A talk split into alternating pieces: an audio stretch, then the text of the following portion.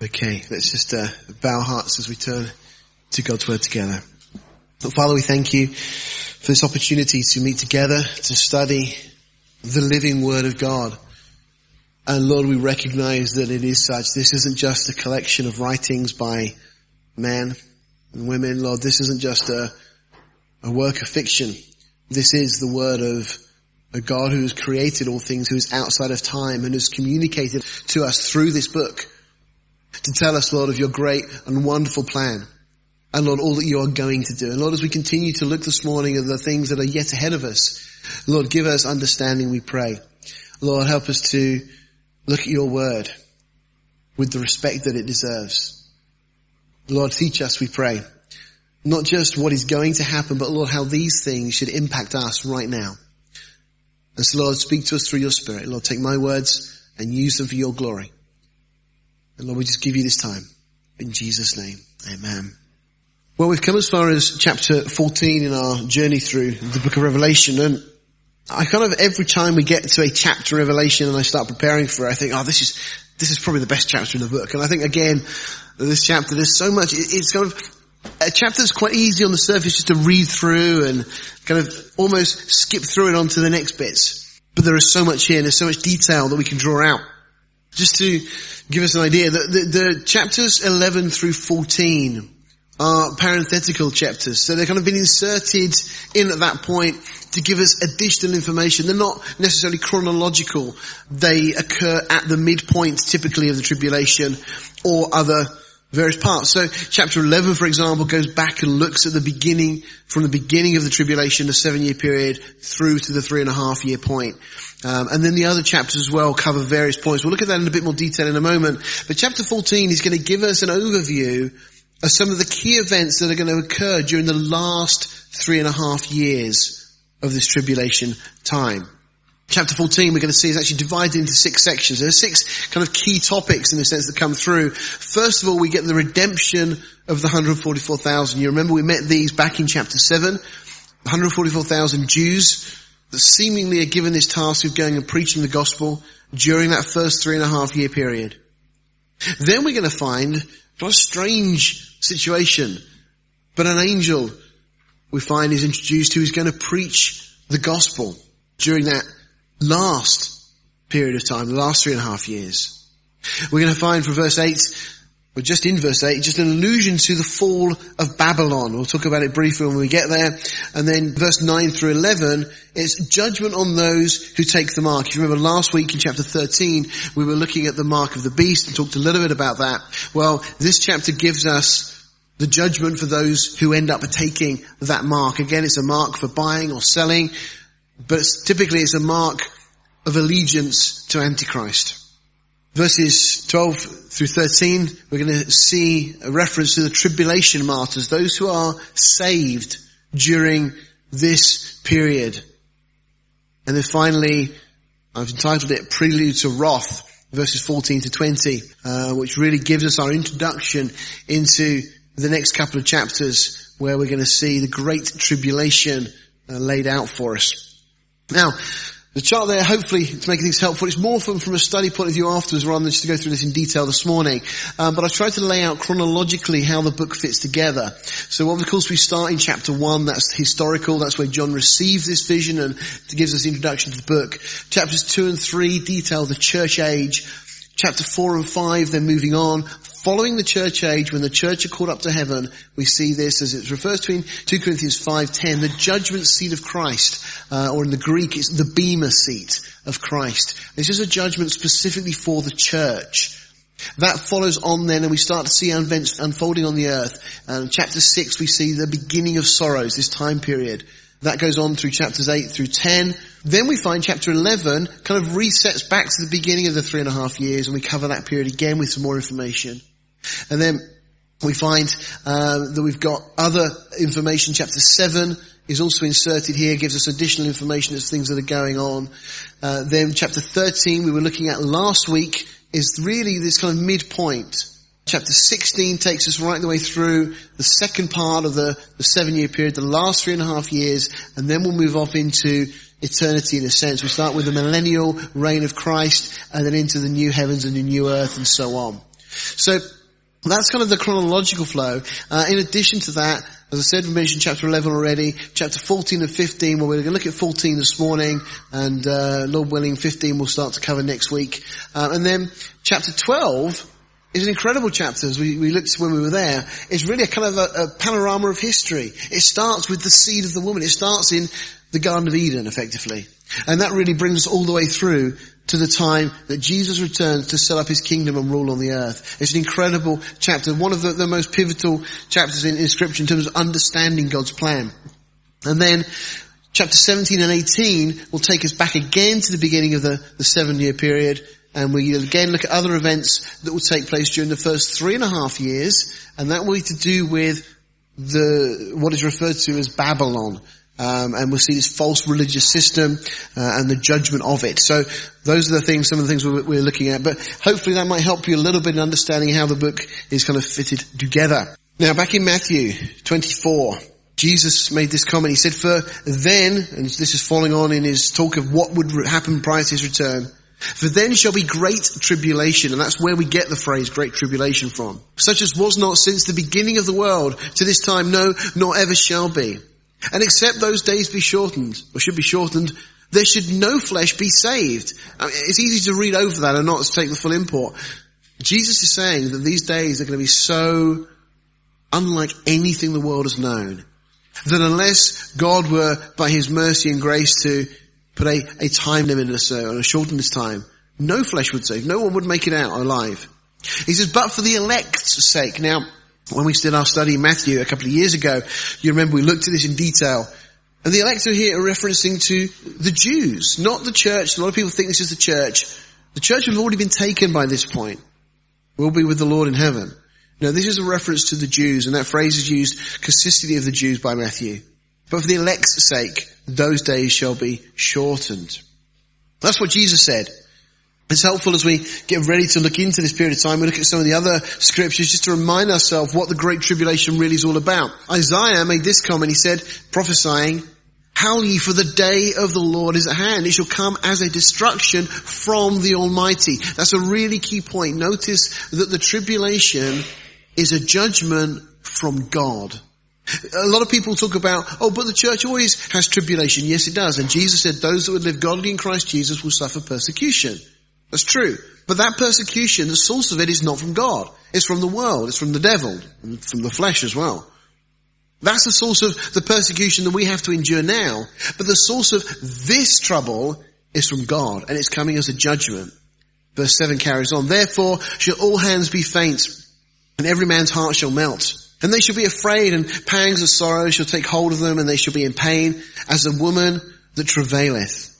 That idea is used frequently to really refer to this time. Speaking of a woman in labour coming to the end of term, about ready to deliver her baby and the pain that's endured at that point. Speaking very much of the pain that will be endured by the world at this point. They shall be amazed at one another. Their faces shall be as flames. Behold, the day of the Lord comes, cruel, both with wrath and fierce anger, to lay the land desolate, and he shall destroy the sinners thereof out of it. Now notice this is God that is going to do this. And the reason that the tribulation occurs is to destroy the sinners. It's to deal with those who have rejected Jesus Christ. There is nothing for the church in this. This is why the church is removed prior to this time. Jeremiah makes this comment. Ask now and see whether a man does travail with child. Wherefore do I see every man with his hands on his loins as a woman in travail? And all faces are turning to paleness. Again, that idea used. Alas, for that day is great, so that none is like it. It is even the time of Jacob's trouble, but he shall be saved out of it. A clear reference to Israel Jacob's name was changed to Israel. This is a, a reference to what is going to happen to the Jews. It's referred to as the time of Jacob's trouble. And we've already seen how Satan, through Antichrist, will go after the Jews and try and kill them. They will be prepared, a place will be prepared for them that they will flee to in uh, seemingly Petra, Bosra, and what we refer to as modern day Jordan. Interestingly enough, some years ago now, but Israel made a peace treaty with Jordan. I mean, all the, the problems in the Middle East, they struggled to get peace treaties, but Israel and Jordan made a peace treaty. And Israel, on more than one occasion, has come to Jordan's aid. And it's interesting that Israel will end up fleeing to that place. And it's one of a, a few places only that Antichrist will not be given control over. We're told that at the end of the book of Daniel. In the book of Amos, we read this, therefore the Lord, so therefore the Lord, the God of hosts, the Lord saith thus, wailing shall be in all streets, and they shall say in all the highways, alas, alas, and they shall call the husbandman to mourning, as such as are skillful of lamentation to wailing. And in all vineyards shall be wailing, for I will pass through thee, says the Lord. Woe unto you that desire the day of the Lord. To what end is it for you? The day of the Lord is darkness and not light. You know, it's interesting, isn't it, how the world is fascinated with these things. And we have so many films that are made about the end times and, you know, they'll use typical phrases like Armageddon and, you know, Judgment Day and these kind of ideas. You know, and so many films use these kind of concepts. Well, God says, don't think it's a good thing. Don't think this is something that you want to look forward to. It's a day of darkness, not light. He says, as if a man did flee from a lion and a bear met him or went into the house and leaned his hand on the wall and a serpent bit him. Shall not the day of the Lord be darkness and not light, even very dark and no brightness in it? I'm just going to throw something in which you need to go and look at in the light of scripture yourself, but there's a number of references to people being cast into outer darkness. Just wonder whether that has a reference to the tribulation. People often think it has some reference to eternal judgment, and it may well do. Be Bereans. Go and look at those references and see if you think that there's a link there because I think you'll find that there's a number of times when we find those references to those being cast into outer darkness, it may well be a reference to those that are going and go into the tribulation time. Verse 14 of Zephaniah now. The great day of the Lord is near, it is near and hastens greatly even the voice of the day of the Lord. The mighty man shall cry there bitterly. The day is a day of wrath, a day of trouble and distress, a day of wasteness and desolation, a day of darkness and gloominess, a day of clouds and thick darkness. This is what's kind of come upon the world. We carry on a day of trumpet and alarm against the fenced cities and against the high towers. And I will bring distress upon men. They shall walk like blind men because they have sinned against the Lord and their blood shall be poured out as dust and their flesh as the dung. Zechariah chapter 14, the first three verses we read this. Behold, the day of the Lord comes and the spoil shall be divided in the midst of thee. For I will gather all nations against Jerusalem to battle.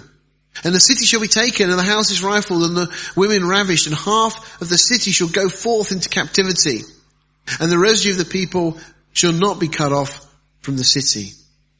Then shall the Lord go forth and fight against those nations as when he fought in the day of battle. There's so much in the Old Testament about these things. And as I said already, the book of Revelation draws so heavily on the things that have already been revealed in God's Word. It's just a tying together of everything. Finally, Paul in 1 Thessalonians chapter 5 verse 2 says this, For you yourselves know perfectly that the day of the Lord so comes as a thief in the night. For when they, the people of the world, shall say, peace and safety, then sudden destruction comes upon them as travail upon a woman with child and they shall not escape. Just the swiftness that all of these things will suddenly come upon the world and they'll be caught up in it before they realize what's going on. Okay, with that said, let's get into chapter 14 and see what gems are here for us to, to glean this morning.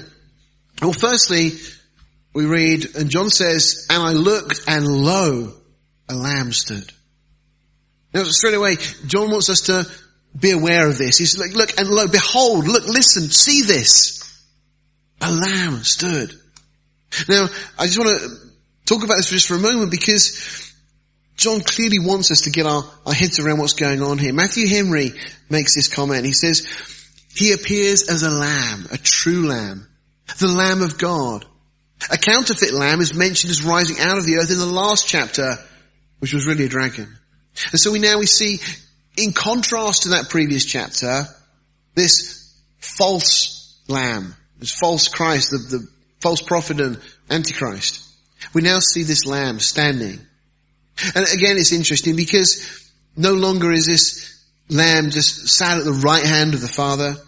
It's as if Jesus now got up and getting his battle garments on, getting ready to come back. We're now getting ready for the final judgment before the Lamb will return to claim that which is rightfully his. If you just bear with me, I want to read to you some comments from J. Vernon McGee. He says this, from the days of Abel to those of John the Baptist, the Lord Jesus is depicted as a lamb. The apostle John calls him the lamb slain from the foundation of the world. In other words, God did not choose the lamb because it possessed characteristics of Christ. Neither, did he choose it for the sacrificial aspect. God created such an animal to represent Christ.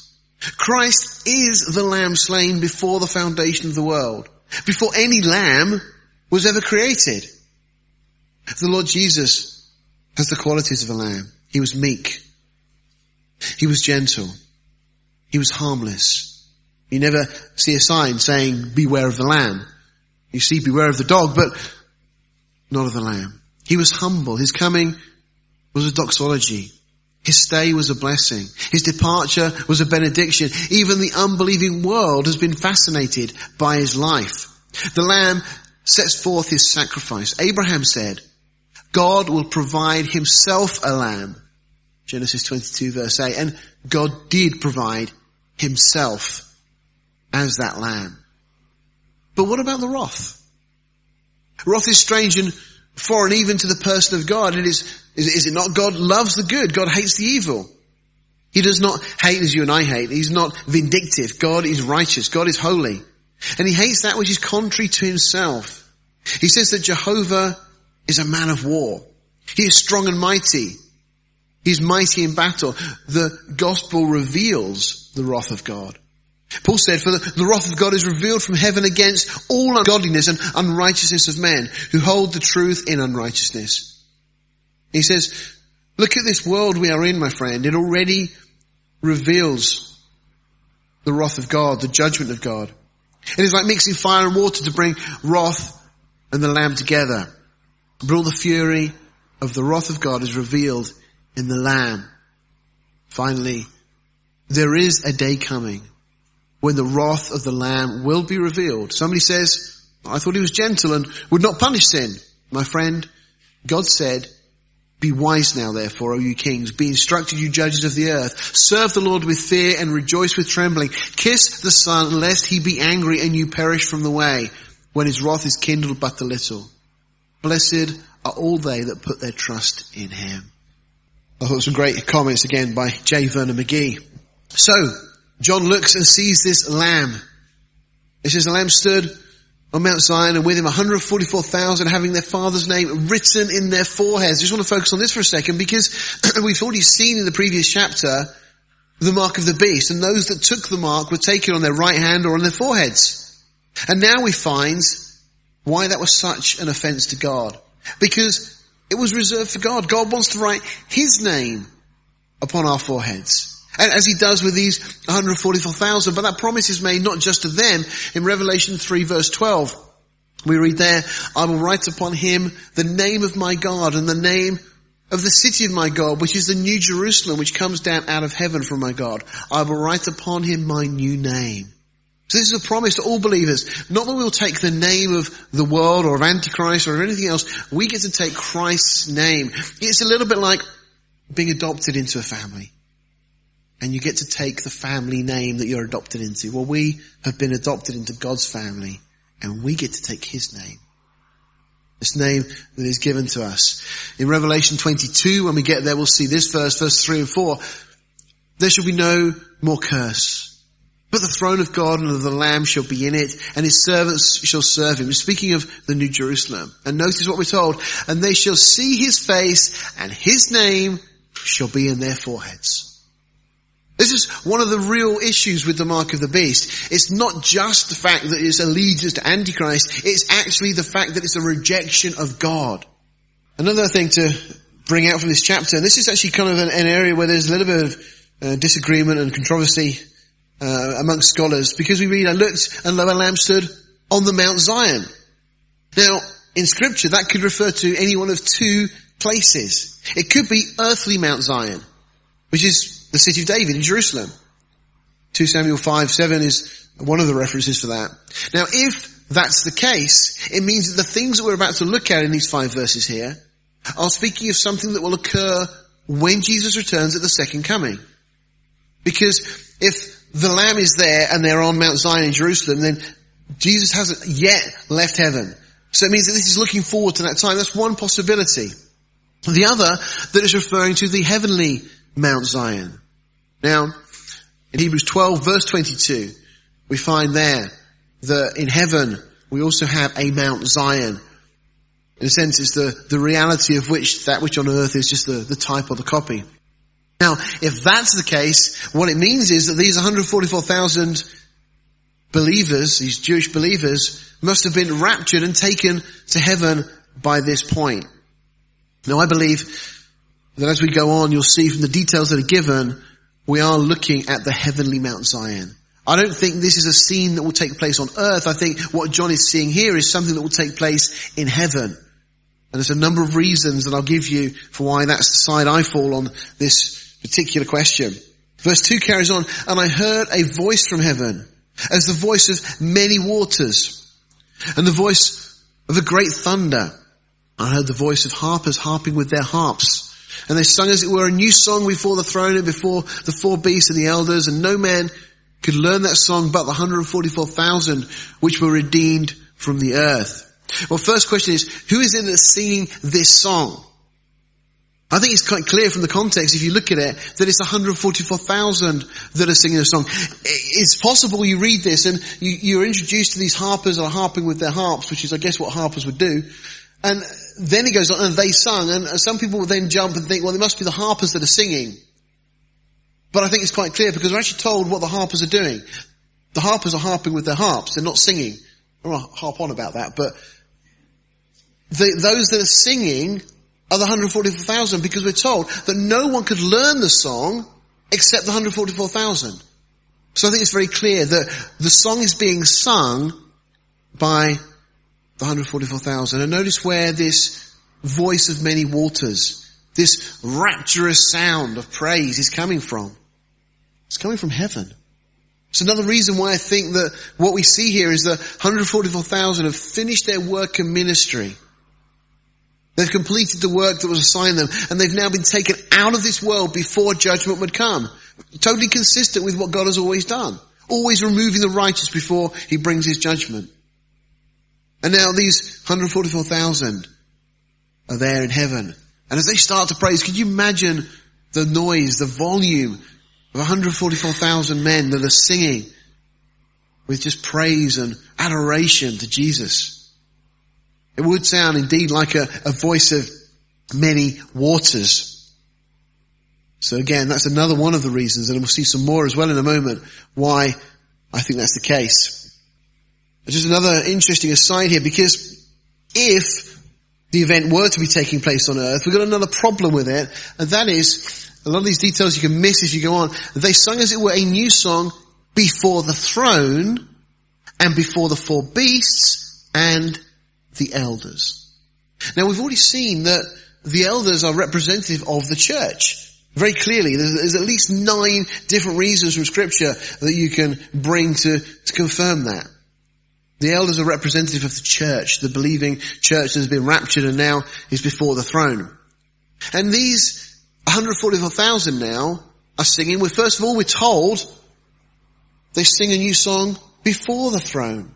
So again, they must be in heaven. And before the beasts who we know are in heaven and before the elders who are also in heaven. You see, that won't apply at the time of the second coming. So I don't think this can be applied at that point. So just from a technical point of view, what we're seeing here again is this 144,000 taken from the earth to heaven. And of course, it's consistent with everything else we're seeing in this chapter because all the other events here are really at the midpoint of the tribulation or start at the midpoint and conclude the end of the great tribulation. So it's consistent with everything else that's being revealed now. There's no, there's no reason to think that we're suddenly we're jumping forward to the end of that period.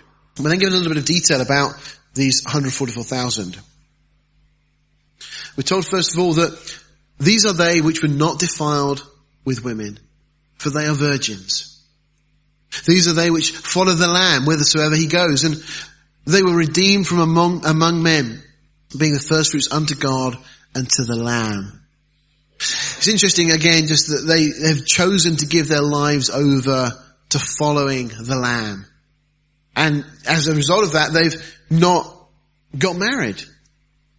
You know, the world has got this strange notion that when you become a Christian, you have to give up things that you would otherwise want to do or things you'd enjoy. And actually the Christian life is really one of sacrifice in a sense when you just have to give up things that you'd otherwise want to do. That's not the case at all. The Bible speaks of us being separated unto. It's about the fact that we've been given something so wonderful. The blessings in Christ are just so overwhelming that why would we want what the world has got? Why would we want to indulge in the things the world indulges in? God has given us a framework and a, a, plan and a map for life. He's told us the way things should be. And of course, the blessed individuals will be those who learn to follow Christ, to do what He would have us do, live our lives according to His word, His rules. You know, the devil has just attacked marriage so much. From all angles, from all sides, trying to totally devalue it. And one of the reasons for that, that most of the world are totally oblivious to, is that marriage itself was set up to be a model. Paul tells us in Ephesians that marriage is there to point to Christ and the church. You see, right from before the foundation of the world, God had purposed to have an eternal companion for his son, the bride of Christ. And all of God's plan through history has been set about bringing that into reality, that we would have this eternal companion. And there's a great book called Destined for the Throne by a man called Paul Billheimer. And he goes through just looking at the scriptures that just point to this incredible mystery. The mystery that was hidden in the Old Testament, but revealed in the New, the mystery of the church. You know, we read in Ephesians the mystery of God's will. Was he would bring all things together in Christ. That was what God's plan was. You know, God has shown his wisdom by the establishment of the church, we're told in scripture. That the angels, the principalities, and powers, no doubt looked on and tried to figure out what God was doing. And suddenly we get to the day of Pentecost. And I'm sure there was a lot of angels and principalities and powers at that point that went, I, I get it. I see what he's doing. You know, the amazing thing is that you and I have been called to be part of that church. Uh, what a privilege, what an honor. These individuals have chosen not to indulge in marriage in an earthly sense because they are looking for something better. That union with Christ. Really what marriage itself is really depicting anyway. They follow the Lamb wherever he goes. And notice what we're told, that they're redeemed from among men. Now again, I think that's another indication that they're taken out of the world. They're taken from the earth. They're redeemed from off the earth to be in heaven. They're taken out from the world. And we're also told that they were the first fruits unto God and the Lamb. We've got to remember who these 144,000 are. They are Jews. This is the first fruits of those of the nation of Israel that would come back to know the Lord as their Savior. Ultimately, we're going to see that the nation will repent. They will, as we read in the book of Hosea chapter 5, they will cry out for their Messiah. Zechariah 12 tells us they will eventually look upon Jesus, the one they've pierced and mourn. Paul tells us in Romans 9, 10 and 11, this whole incredible saga with the nation of Israel, the way that they had been blinded. But ultimately their eyes will be opened when the fullness of the Gentiles have come in. And we'll talk about that maybe more next week or the week after. When that actually occurs because I believe we can define that point. But these again, the first fruits, the first offerings up to God of the nation of Israel that would return to him. And verse 5 again, in their mouth there was found no guile, for they're without fault before the throne of God. I mean, what a, a great statement of, to be said of them, that they're without fault. I mean, just, this is recorded in God's word of these individuals that there is no fault in them. But you know, the same is recorded effectively for us in the book of Jude. It ends verse 24, now unto him that is able to keep you from falling and to present you faultless before the presence of his glory with exceeding joy. To the only wise God, our Saviour, be glory and majesty, dominion and power, both now and ever. Amen. Again, this incredible privilege that we have had our sins forgiven. And these individuals counted as faultless because of Christ. Well, then we move on to the next section, the second section out of our uh, five or so, verses six through seven, and we see this everlasting gospel proclaimed. Let me just read the verse first of all, verse six. And I saw another angel flying in the midst of heaven, having the everlasting gospel to preach unto them that dwell on the earth. That phrase, them that dwell on the earth, could be translated, those who have chosen to make the earth their home. As opposed to those who have chosen to put their treasure in heaven. That's the contrast. You either put your treasure in heaven or you make the earth your home and look for all the wonderful things so on that the earth can give you. Certainly that's the perception of many. And to every nation and kindred and tongue of people. So we've got this, this strange picture being painted. And of course the question is, what is this referring to? Can we take it literally? Some have tried to work out what it means, but quite frankly, I think what it means is that there's going to be an angel who flies in the heavens who preaches the everlasting gospel to those that dwell on the earth. I don't think it's any more complicated than that. You know, I know that's not the kind of thing we see every day, but everything that we're going to be seeing at this time is so removed from the normality that we're used to. Why is the Lord even going to do this? Well, I think this is another interesting situation. I think another evidence why that 144,000 are now not on earth, but have taken, been taken up to before the throne in heaven. Because I think their role was to preach the gospel. I think they probably get converted through the ministry of the two witnesses.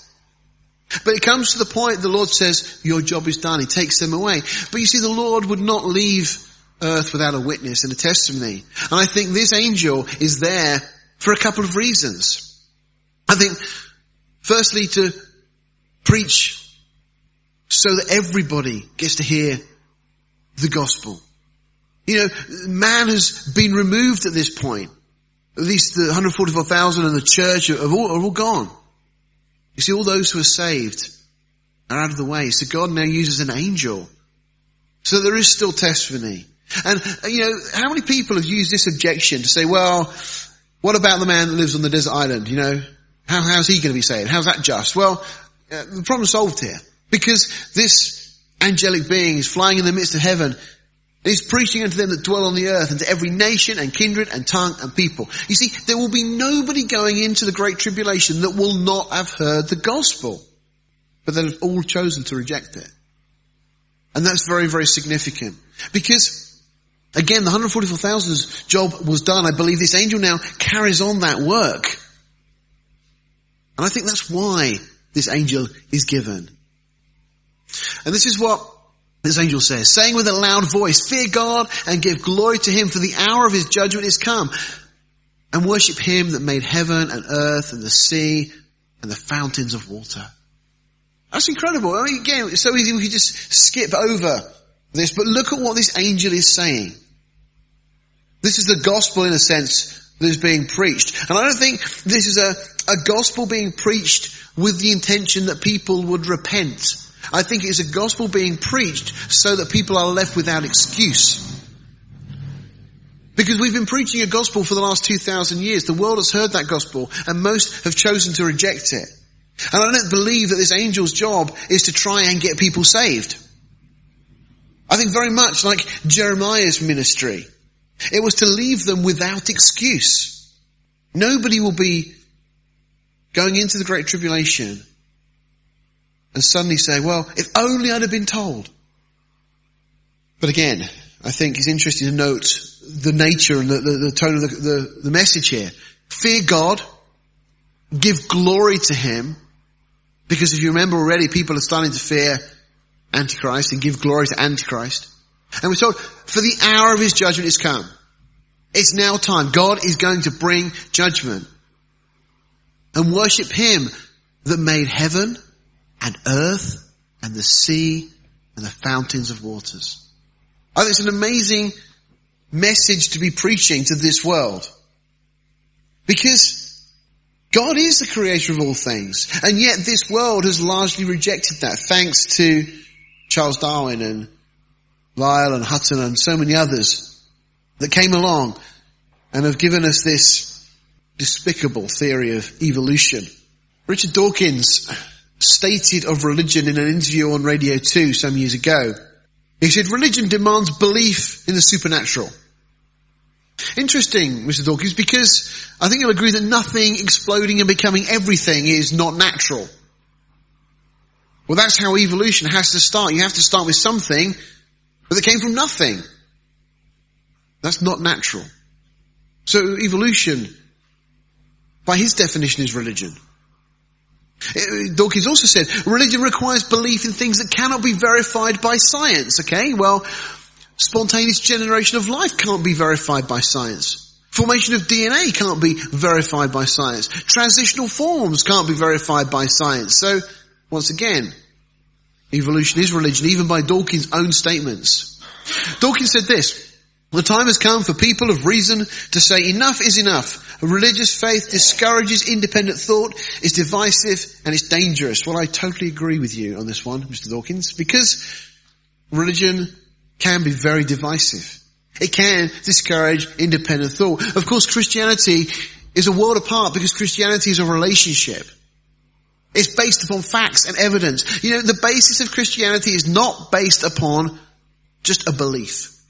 It's based upon the resurrection of Jesus Christ. Something that we have evidence to confirm. Luke writes his gospel and then in the book of Acts makes the comment that Jesus showed himself alive after his passion, after his resurrection by many infallible proofs. Jesus didn't expect us to just take it on the basis of faith. Of course, what is faith? Faith is basing what you believe on something that you can corroborate.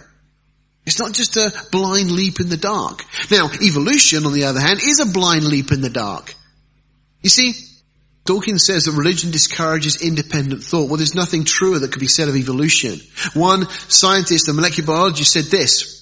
He says to be a molecular biologist requires one to hold on to two insanities at all times. One, it would be insane to believe in evolution when you can see the truth for yourself. Two, it would be insane to say you don't believe in evolution because all the government work, research grants, papers, big college lectures, everything would stop. I'd be out of a job or relegated to the outer fringes where I couldn't earn a decent living. Well, that's a telling statement. That's why evolution has such a stranglehold over academia today. It's because if you take it away, they have nothing else and they wouldn't get their grants, they wouldn't be able to do all the things they do. Dawkins also said that, that religion is dangerous, and that again is so true of evolution because evolution really gave the basis for Hitler to exterminate the Jews, thinking them they're less evolved people. Hitler was without doubt an evolutionist. Just give you a couple of things just to, to think on in regard to the whole evolution thing. And by the way, the issue is not evolution versus creation. Anybody starts to try and have that debate with you, immediately stop them. It's not about evolution on one side versus creation on one side and we've both got our theories and we present the facts and see who comes down on top. It's not about that. Put creation to one side. Forget that for one second. The issue is science versus evolution. Just take religion out of the equation. Can evolution happen? Forget religion. Forget emotion. If you deal with that one issue, well, everything else sorts itself out. Now, one of the real problems evolutionists have is what I refer to as the information problem. You see, proteins which make up what we are and nucleotides, even if all of those things, we won't get into that this morning, could be formed by random chance, which they can't, but even if we allow that for a second, they've got an even bigger problem. Now, if you use an analogy of a car, we're not talking about a car that's got a, a problem on a journey or something, or a car that's, you know, every now and again misfiring or something. We got a problem with a, a car that is stuck in the garage. We can't even get this thing started. That's the way it is with evolution. We can't even begin the process. It's as fundamental as that. And the problem is information, and you need intelligence to produce information. So, let me give you an example. If you take a book, for example, a book consists of ink and pages, and even if all the ink fell onto the pages. Somebody spilt an inkwell, and, an ink pot, and the ink went all over the, page. And it happened to just arrange itself in letters all over the page. I mean, we'd be amazed, wouldn't we? But it's meaningless. Totally meaningless. Even if it arranges itself with letters and words and everything else. The reason is because you need to know what each letter means for it to make any sense whatsoever. The only reason the letters on a page mean anything to you is because we have a pre-agreed understanding of what those letters mean and what those words mean. If you look at the shape of a letter and the construct of a word, it means nothing without the information that you already have that tells you what it means. And that's the problem evolutionists have.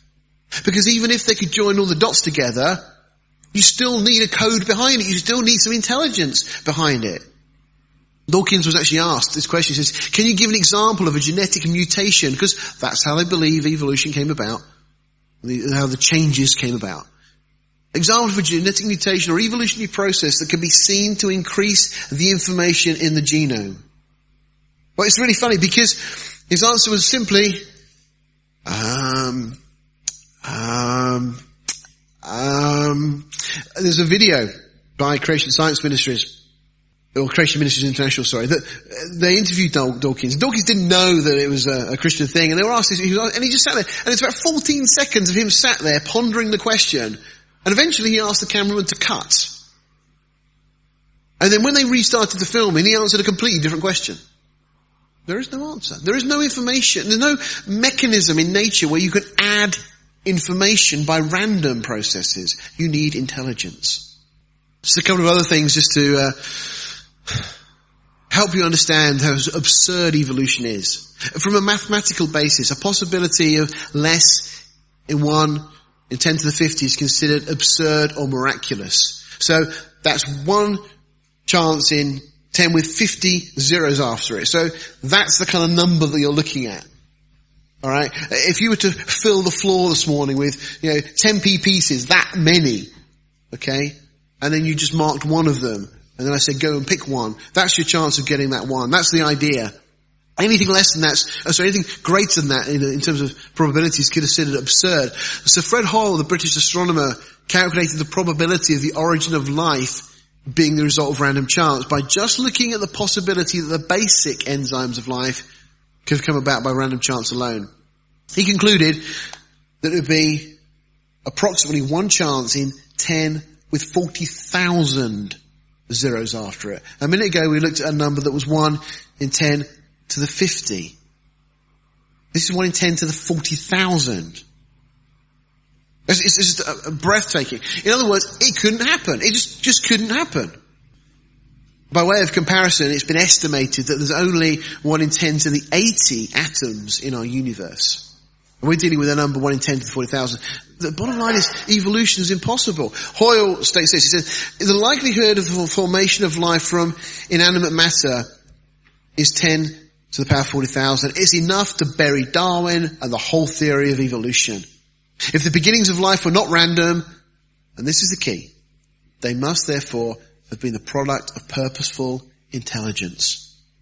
Another individual, Harold Morowitz at the Yale University in 1968 calculated the chance of life evolving on Earth. There's one chance in 10 to the, I'm sure you recognize that number, it's not one we see very often, apart from in uh, our deficits. One chance in 10 with a hundred billion zeros after it. I mean, it's just ridiculous. I mean, just purely by mathematical definition alone, evolution is absurd. That's not an emotional comment, that's a mathematical assessment of the theory of evolution. It's absurd. The code in the chromosomes, which are inside every cell in our body, is more complex and holds more information than all the computer programs ever written by man combined. And we live in a, a, world where we've got all sorts of devices to store information and computers are incredible now, but nothing compares with the system of storage that God designed. The information contained in the chromosomes of just one human being, if typed out, would fill enough books to fill the Grand Canyon 40 times over. That's just breathtaking. And yet all that information is stored on less than two tablespoons of DNA. Again, no man-made storage system comes close. From conception until birth, the baby adds 15,000 cells every minute to its body and each cell is more complex than a space shuttle. That's why Laura's tired at the moment. That's going on every minute. Ladies, when you've been pregnant and you felt tired, that's why. Every minute, 15,000 cells are being added to that baby. Each cell more complex than the most complex thing known to man. So what's our response to these things? Well, you can go with Francis Crick, who was one of the two scientists that discovered DNA. He said this, biologists must constantly keep in mind what they see was not designed but evolved. You've got to keep that in your mind because otherwise if you look at the evidence, you'd never come to that conclusion. Or you can go, as I would prefer, with King David of Israel. Because he said this, I will praise thee for I am fearfully and wonderfully made. Marvelous are thy works and that my soul knows right well. I just share that with you this morning because I think it's interesting that in these last days, as we go into this time of great tribulation, an angel is sent with a message proclaiming God as creator to this world. We're not going to spend a lot of time on this. In fact, very briefly, just looking at verse 8, because it talks about the fall of Babylon. It says there followed another angel saying, Babylon is fallen, is fallen. That great city because she made all nations drink of the wine of the wrath of her fornication. Now, we're going to look at this in detail when we get to chapter 17, 18, so we're not going to spend time on this this morning. But in a nutshell, after the flood, Satan launched a threefold attack on the world. There was a physical attack on the descendants of the seed, which ultimately ends up being the nation of Israel. There was a political scheme that we see really come to a fore as we were looking last week in chapter 13, where Satan has manipulated the world governments. And finally there's a religious deception that began in Babylon.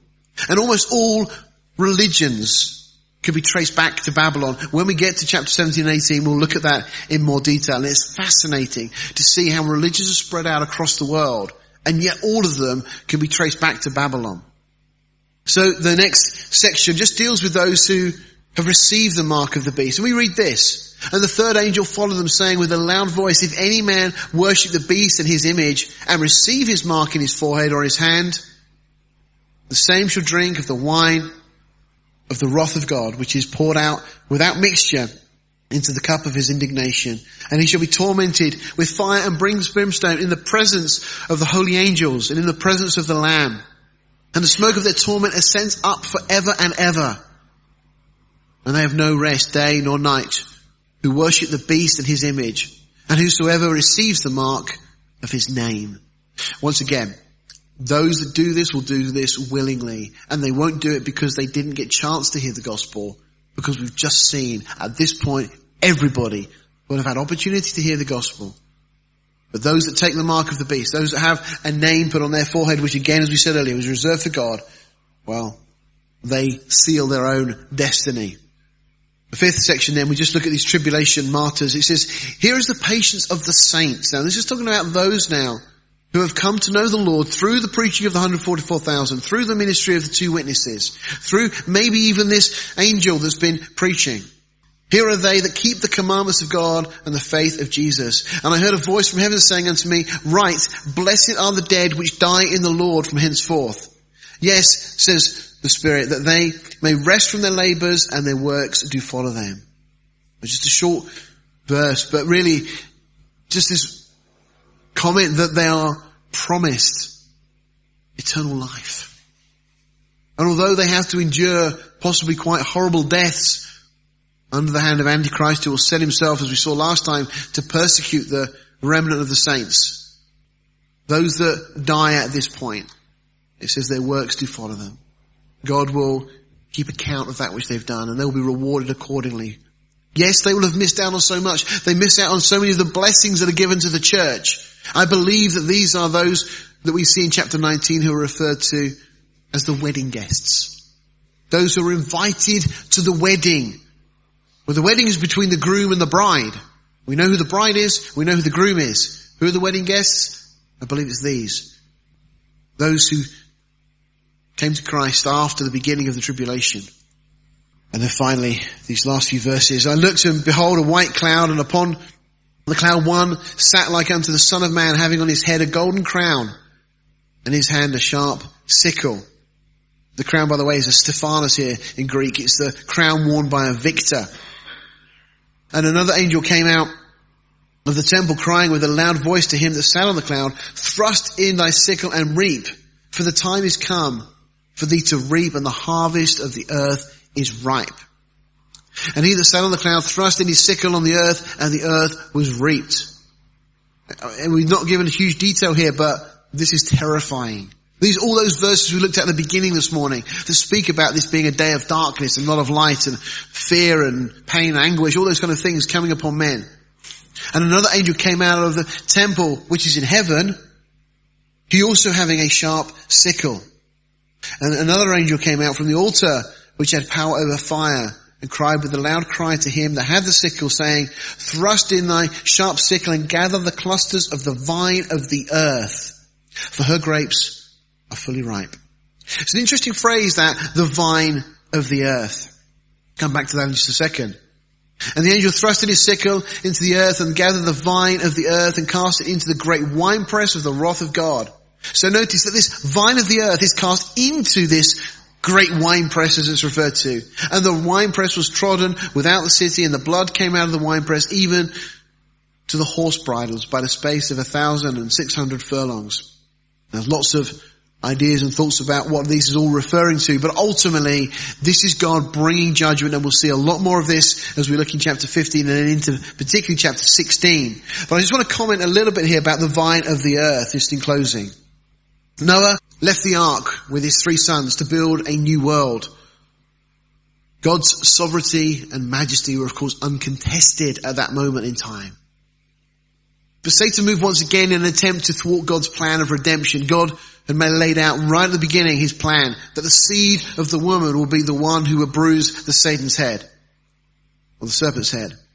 And so Satan now chooses a man through whom he can work. Very much a foreshadowing of Antichrist. And it happens to be Cush's son, Nimrod. Now Cush was Noah's grandson. Cush, we believe, was the one responsible for building the Tower of Babel. And it's his son Nimrod that goes on. We'll talk more in a second. But Satan uses Cush to establish this vine. Notice in John 15, Jesus said, I am the true vine and my father is a husbandman. Now most of us get that horticultural analogy that Jesus is using, but very few people stop and ask the question, why did Jesus say, I am the true vine? Surely it means therefore there must be a false vine. Well, the word there is genuine as opposed to counterfeit, the word in the Greek. Now there are two other vines in scripture, both of which profess to lead men to the Father. Jesus is the only one, the true and genuine one, who can lead men to the Father. He is the true vine. But there are two other vines that will lead people astray. In Psalm 80, verses 8 to 15, we haven't got time to go there this morning, but you're welcome to look at these scriptures. We have reference to the vine of Israel. Israel was supposed to be this vine that would lead people to the Lord. And in Revelation 49, as we're looking now this morning, we have the vine of the earth. Israel was to be a witness to the nations. They were to testify to the God of Abraham, Isaac and Jacob. Through that vine, the nations were to come to know and fear the one true God. But Israel, through their disobedience, became a degenerate plant, we're told in Jeremiah. And thus a byword and a proverb. Rather than being a witness, they brought God's name into disrepute among the nations. However, the Jewish religious leaders still thought, even in Jesus' day and even to this day, that they were the only way to God. That's why they hated Jesus so much. Because Jesus was coming saying that he was the way to God. And then we have this Babylonian vine. And this is the epitome of all false religion. It promises a way to spiritual security but leads to destruction. This again in John 15 is in contrast with those two vines, neither of which can lead anyone to the Father, and that Jesus says, I am the genuine vine. Interestingly enough, a vine produces that which is presented to a king. Of course, Jesus does just the same. The Babylonian vine is the source of all false religion, and we'll look at more about this in chapter 17 and 18. It began with Cush, or Cush, rather the, the founder of Babel, he was uh, also known as Hermes, the son of Ham. Hermes. It's a name you have from other mythologies and cultures. Also referred to as the confounder. Jeremiah 50 verse 2. And then we get to this first world government. It was established by Nimrod, whose name was also known as Bar Cush. You're familiar in scripture where you have a name, Bar something. It means the son of. Bar Cush, the son of Cush. He becomes known as Bacchus, the Roman god. And all these pagan ideas start spreading from these places.